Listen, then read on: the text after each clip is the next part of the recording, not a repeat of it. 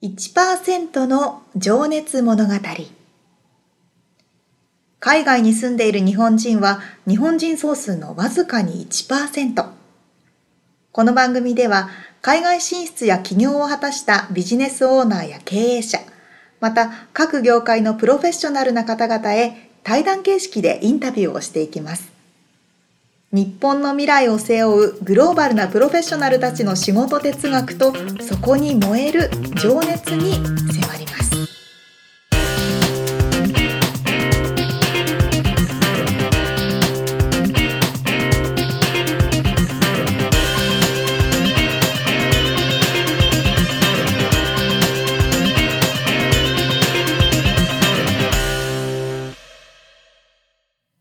こんにちはこんにちは。さあいよいよ1回目がスタートしましたねやっとっすね。 0回目を聞いてくださった皆さんありがとうございましたりがとうございますこんなグダグダで大丈夫なのかというはい。感じでしたちょけれどねっと聞き直してね、もうちょっとはっきり喋らないといけないなと思いましたので、 頑張ります。頑張りますあのし聞いてくださってる皆さんと一緒にと言いますかに成長を見ていただいてうん、このポッドキャストをそうですね。あの一歩一歩成長していきたいと思っておりますのでよろしくお願いします。はい。ということでですねまずあの1回目のインタビューがはい。この後にあるわけなんですけれども第1回目はどういう方にインタビューしたんですかえーっとですね、一人目を誰にしようかと結構うんうんうん悩んだというかですねええ、どうしようかなと思っててほう、 まあどうせなら僕の好きなサーフィンにうん関わる人で、えーアメリカで活躍している方がいらっしゃったので。おおあのまあプロのサーフボードのシェーパーさんと聞いてわかりますかね。ねシェーパーって言葉を聞いたことがないです何ですかないシェーパーってシェイプするってまあシェイプって形を作る、うんうんうんサーフボード職人さんみたいなことですかそうですね。へえの磨く専門って感じなんですか磨くというかサーフボードってもともとあのなんていうのウレタンっていうあの発泡スチロールみたいな、はいはいはい浮たく素材みたいな感じのやつそうそうそうあれを削って形作ってでその上に、まあ、コーティングってグロスグルグラス、はいはいあのプラスチックみたいな硬いのがあるんですけどあれ中柔らかいんですよねうーあんのサーフボードってでも普通見たことないかななんかサーフボードってプラスチックのイメージがありますけど、うんそうじゃないんですね。外側はプラスチックみたいになっててうん、中はあのビート板みたいなああはいはいはい。ああのイメージつ浮きます。く素材ですね本当にく。軽くてでそれをまあ今はちょっと機械でやってるサーフボードメーカーもあるけど、はい。普通はあの職人さんみたいなうんシェイパーさんと言われる方が手で削るんですよ、あそうなんですか。磨く道具なんつうのあれ カンナとうんうか、んうんうん。電動のウィーンってなるやつ あれなんつうんだね電動のウィーンってなるやつでねな。 知らないけど。あのまあヤスリですわはいはいはいあのあのサンドペーパーがついたウィーンってなるや電つ動サンドペーパ ー。それそれああ それで削っそてういう方をうんシェーパーって呼ぶんですね。はいでそれによってやっぱりそのねボードの形が違うんでスピードも違えばこううん曲がりやすさだったりパフォーマンスをするうん時に、まあ、ロングとかショートとかいろいろ種類もありますけど、うん、はい。うんまあ、それによってすごくその、まあ、プロが乗りやすい乗りにくいとか速いとか動動きやすいとかっていうのが変わってくるんで、い。まへあ、え。職人の技なんですよね。なるほどそれでアメリカでシェーパーという仕事をしている日本人の方そうなんです。まあ、あの話の中にも出てきますけど、あのーはいまあ、聞いた方がいい かな。あの、結構ね、有名な方の。まあ、あのー後継者というか、へえ日本人で唯一。えーそのサーフボードの、まあ、ロゴをつけていいというかですね。あのなんていうのかな、のれんを渡されたようなイメージですかね。はいはいはいへえ、結構まあレジェンドと言ってもいいのかなと思うんですけど、はいあの素晴らしい方が、えー村田栄作さんという方なんですけどはいう栄作サーフボーズーんの、えーオーナーさんというか、まあ、プロシェーパーさんですえね。えこの栄作って A39 と書くんですけどはいそれでまあ栄作と読ませるんですがうーんかっこいいですねうんまあそんな感じかなうーんのまず最初のインタビューは村田さんにお願いしたということですねはいではじゃあ早速聞いていただきましょうかねそうですねまあ個人的な僕のあの趣味でもあるんです けどまあビジネス的にとか今から海外に出ようかなっていう方にもあのすごい響くインタビューになってるかと思いますんでそれではインタビュー聞いてください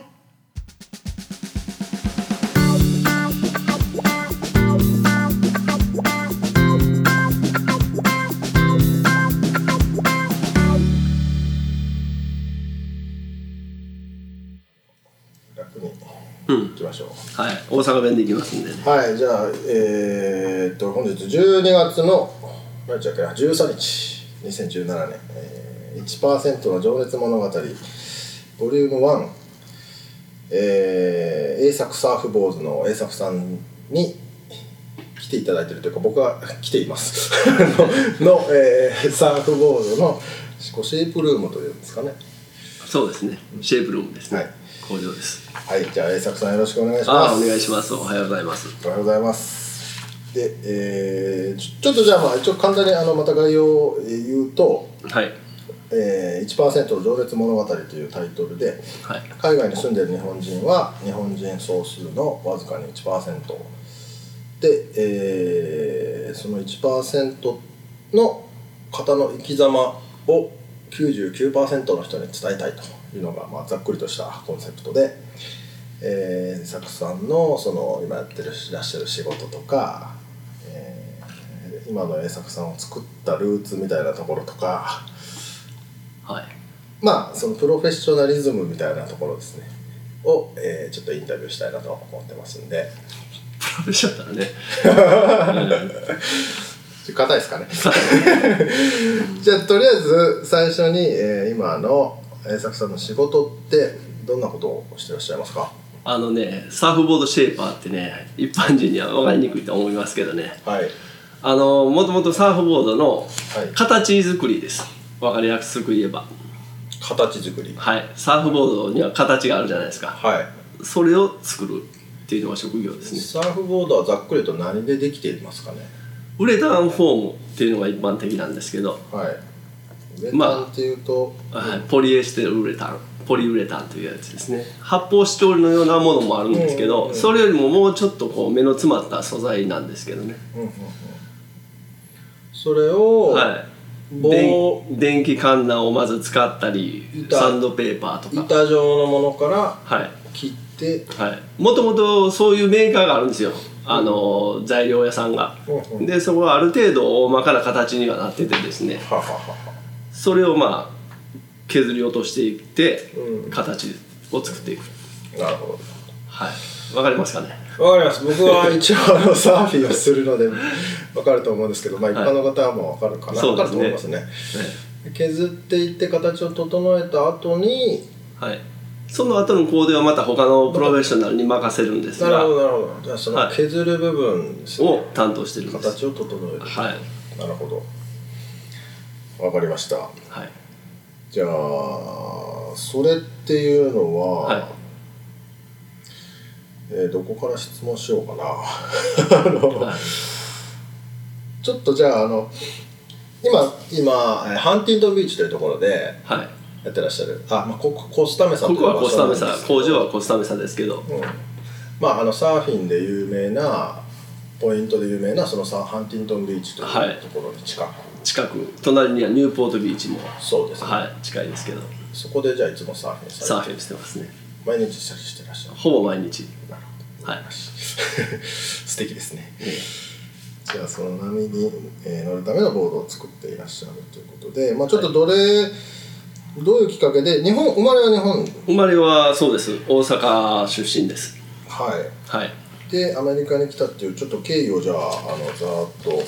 伺えたらなと思うんですけどいつ頃まで下がればいいですかね,、えーっとね、ままあ、ず生まれじゃあ大阪のど大阪市内ですね市内では生いまれて、ご両親は何やってたかとか伺ってもいいですかまず親父は大工さんでしたね建築大工なるほどはい、で母親は お好み焼き屋やってましたね関西人っぽああくもう本当にもうなんていうんですか大阪って感じはい、大ですね、阪下町の大阪ですえー、じゃあお二人とも自営業ってでしたはですね、いもう亡くなっていないんですけどね両親はえご両親えとももうあらはいええそうですかえっ、とご兄弟っていらっしゃってるんですかあはい姉が3人で兄僕弟の6人兄弟あす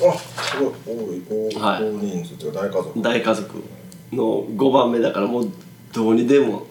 なってよかった そういうふうに思われた自由自由にしろとなるほど、はい、素晴らしい環境ですね、はい、で、えーお生まれになられた時はじゃあはいお父さんは大工さんで、お母さんはこれねさんってことは、はいご兄弟が世話してくれた的なのもあるんですかありますね一番上の姉が母親代わりみたいだったあ、うん、姉3人がそうですねうーん結構面倒見てくれたと思いますねでもねはお姉さん3人でよかったですい、ね よかったです、は男ばかりとなんかねい、ねいじめられそう じゃあそこで、はいえー育って、はいえー小学校中学校地元の、はい、小学校中学校地元の学校一応義務教育は卒業しまして、はいはい、高校高校はねもうとにかく勉強が嫌いでねうんとにかく嫌いだけど本を読むことが嫌い字を読むことが大嫌いだったんで、うん高校進学っていうのはまず考えてなくてはそれで専門学校っていうのを見つけてはいもともと物を作るのが好きでしょ親父がいまあ大そう工ですでやよって、ねそれで木工科があってそのある商業専門学校うんはいそっちへ行ったんですよ中学校卒業してでそこで、まあ、家具を作るうんその時は大工さんになろうと思ってらっしゃったんですかうんいや大工さんになろうとは思ってなかったねただ勉強が嫌やからそっちに逃げたっていうだけでまあ、うん作ってるんだったらまあそうそう楽しいかなとうん、就職するかどうするか考えて、うんまあ一番いい逃げ道やったのがそこやったと思うんですよじゃああのお父さんがここ行けとか言うわけでもなくてでもなくでも親父は喜んでたと思うんですよ僕が同じような道に行ったんでねまあそうでしょうね、はいうんじゃあそこで お大丈夫ですいいですかじゃあうちデリバリーなんですよんはい Aloha. あ What's happening? あロンタイム Yeah. Look, we got a new, we got a new product. What's this one? Oh. はい、えー、今ちょっとはい、ステールスマンの方が来ましてですね、はい、申し訳ないですえー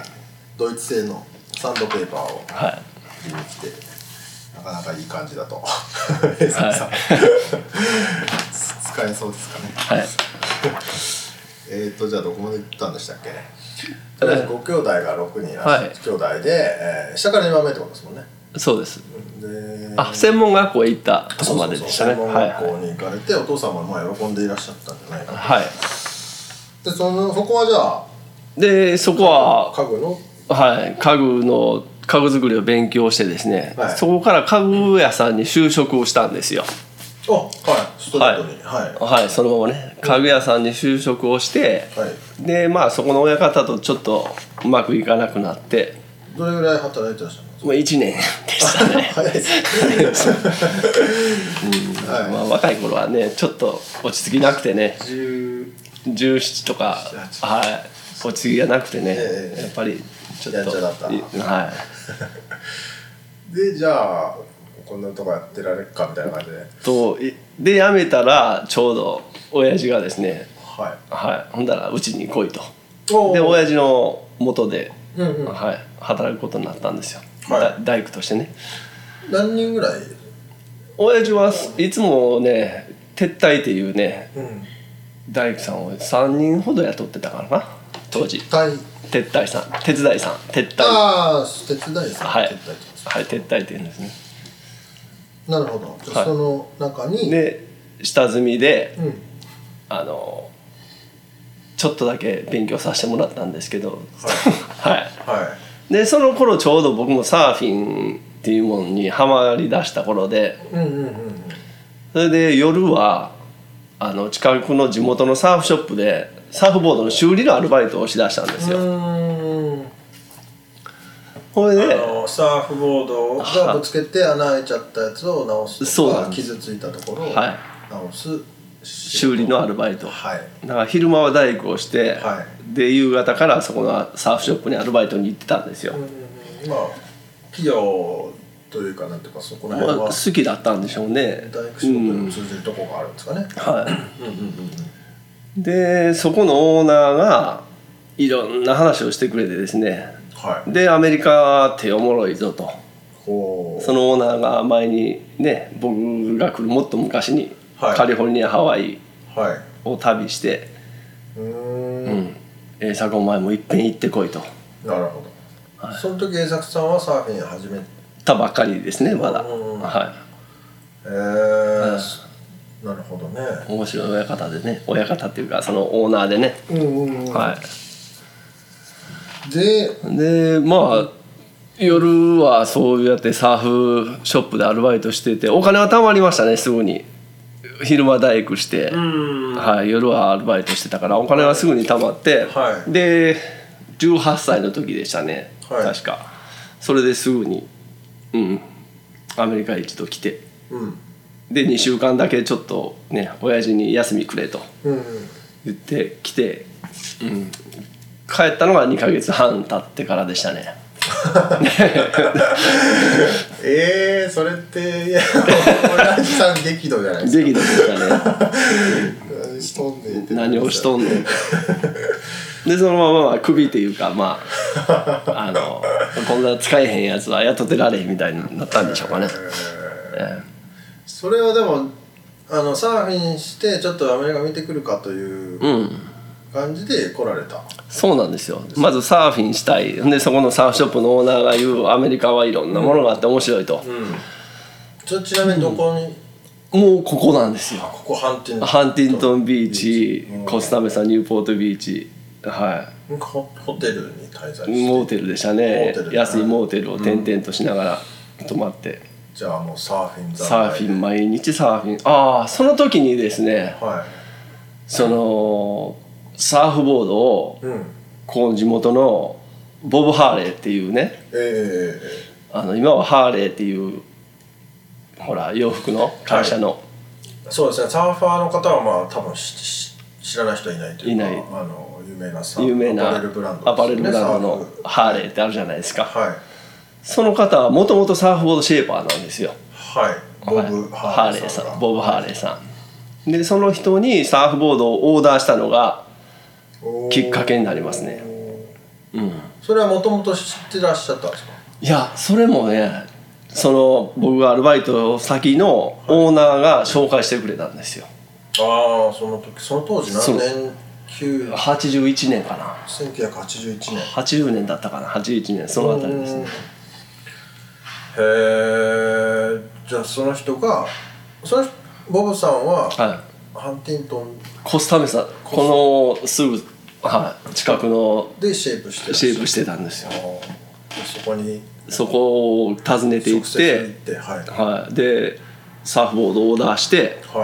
じゃあいついつ削るから見に来いっていうふうに言ってくれて、うんうんでそれがかっこよすぎたんですよ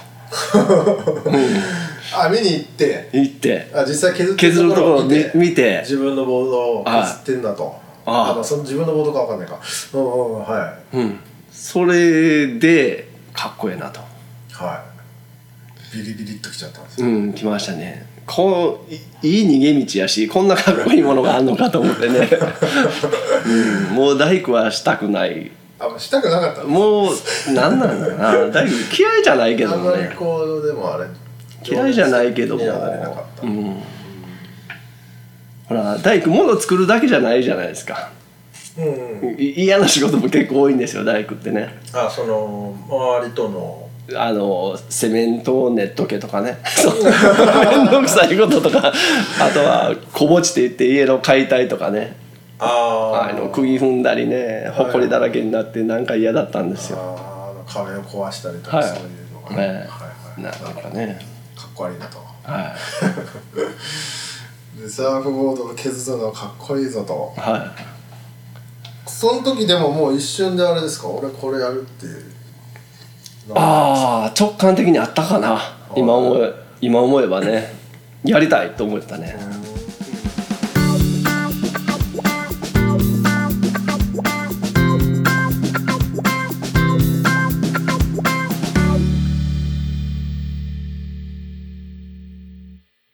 へえシェイパーってお仕事興味深いですねねえもう僕は結構近いんであれですけどいやーそして村田さんが面白い面 白 い六人兄弟の大阪出 身でで逃げてきたっておっしゃってましたけどそうでも考え方じゃないですか、うんだって好きなことをうん極めたいって思って今うんこういう位置にいるわけですから、はい、まあ、ある意味ね、ま、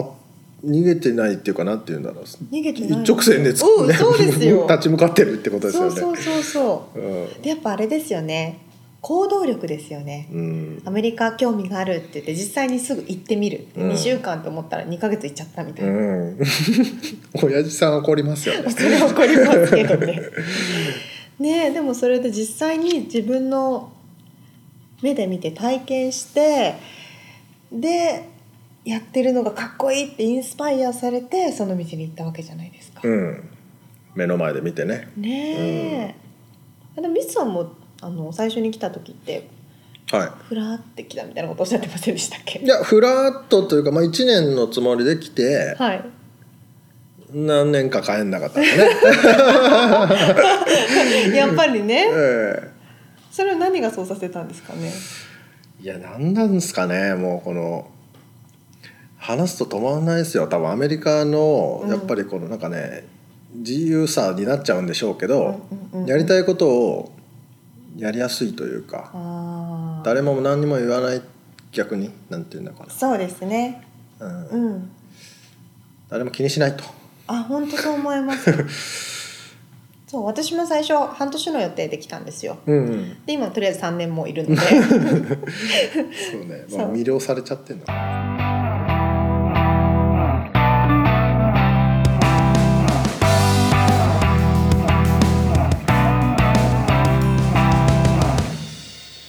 はい、ここからはですね。あの、毎回アメリカで働くとか、ビジネスをする。ことに関してのトレンド情報とかをですね。一つずつトピックを出して話していくコーナーにしていきたいんですね。そうですね、を作っていきたいんですね。うん、せっかくなんでねアメリカにいるのでうん。日本の方たちがなんか役に立つようなそうですね。とは考えてるんですが、はいあのタイトルとか全然決めてないんですよ、みつさはい思いつきで今やりましょうってなりましたんん。でそうそうそう。 最初はそれをどうするかって決めるとこから始めます。 そうですねどうしよう。どうします、みつさん思い浮かんでます？なんか。えっと全然ないです そうでしょ。けどまあアメリカの今うん。うん。ああ。とかね。そういう感じなんでなんかかっこよくアメリカナうえウ。ちょっと古いね。古いですね。 ベタベタですトレンドうーん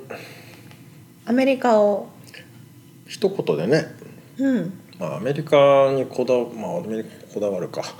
まあ具体的な内容としては、うんまあ私たちがそれぞれあの、うんビジネスの現場ではい聞いたこととか、うん実際にみつさんがねお仕事をしてて体験してることとかっていうのをその、う実際の最前線の情報として伝えお伝えしていけたらなと思ってるわけですもんね。そうですね、まあ、最前線かどうかは分かりませ んがあの、まあ、リアルなじリアルな現場のアメリカのお話で、まあ、日本からうんうんビジネスなり、留学なりで、うんうんうん。まあ、海外にアメリカにだから行こうかなって考えてる人がちょっとでも参考になるなり、はいはい。あ、そうなんだって思ってくれるような話ができればいいなと思うんですけどねポイントはリアルですね。リアルですねリアルなアメリカの情報ですね。はいまとめるとどうなりますかねリアルアメリカ 情報。ひどいこれ。あまあいいんじゃねえのそれでじゃあリアルアメリカ情ア報メ。リカ情報でいい嘘よでしょじゃあリアルアメリカリアル US リアルアメリカ ダメだ俺何も浮かばねえ誰か助けてリアルでも本当にリアルな情報なわけではい例えばニュースとかで言ってるまとまってる情報ではないかもしれないけれども、うん実際に起こっている情報なので、うんうんうんリアルにハプニングしてるわけですハプニングまあハックあおかしいリアルアメリおカかしいおかしいおかしいリアルアメリカ最前線リアルアメリカトレンドちょっとねあまりあれなんでグダグダするといけないので、じゃあ次回までの宿題にしましょうかねじゃあこ次れね回のこのコーナーでは、あのタイトルコールがあるのでおはい楽しみに、そうですねあこれになったんだなと、はい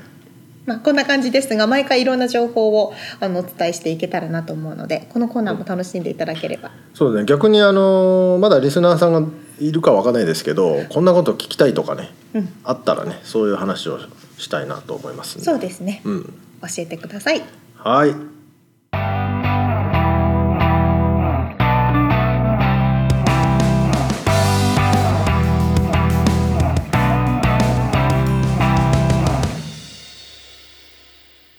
第1回目のインタビューはこれで終わりなんですがさあ次はどんなお話になるでしょうかあこれ言言いましたっけね一人のインタビューを4回に分けて放送すあるというそうだ何も言ってないわね そういう構成にしてますのでそうですね、うん、あとだから3回分うん残ってるんですけど、次回はまあ今1回目はですねシェイパーになるぞと衝撃的な出会いがアメリカでありまして、うんかっこいいぞとうんなってそこから栄作さんが日本にまあ帰ったわけですけど、はいえーどんなふうにシェイパーへの道が広がっていったのか、うんえーその辺聞いてますので、はいはい、楽しみにしていてくださいしていてください。楽しかったですね楽しかったです私たちも楽しかったですけど楽しんでいただけたら嬉しいですではまた次お会いしましょうバイバイバイバイ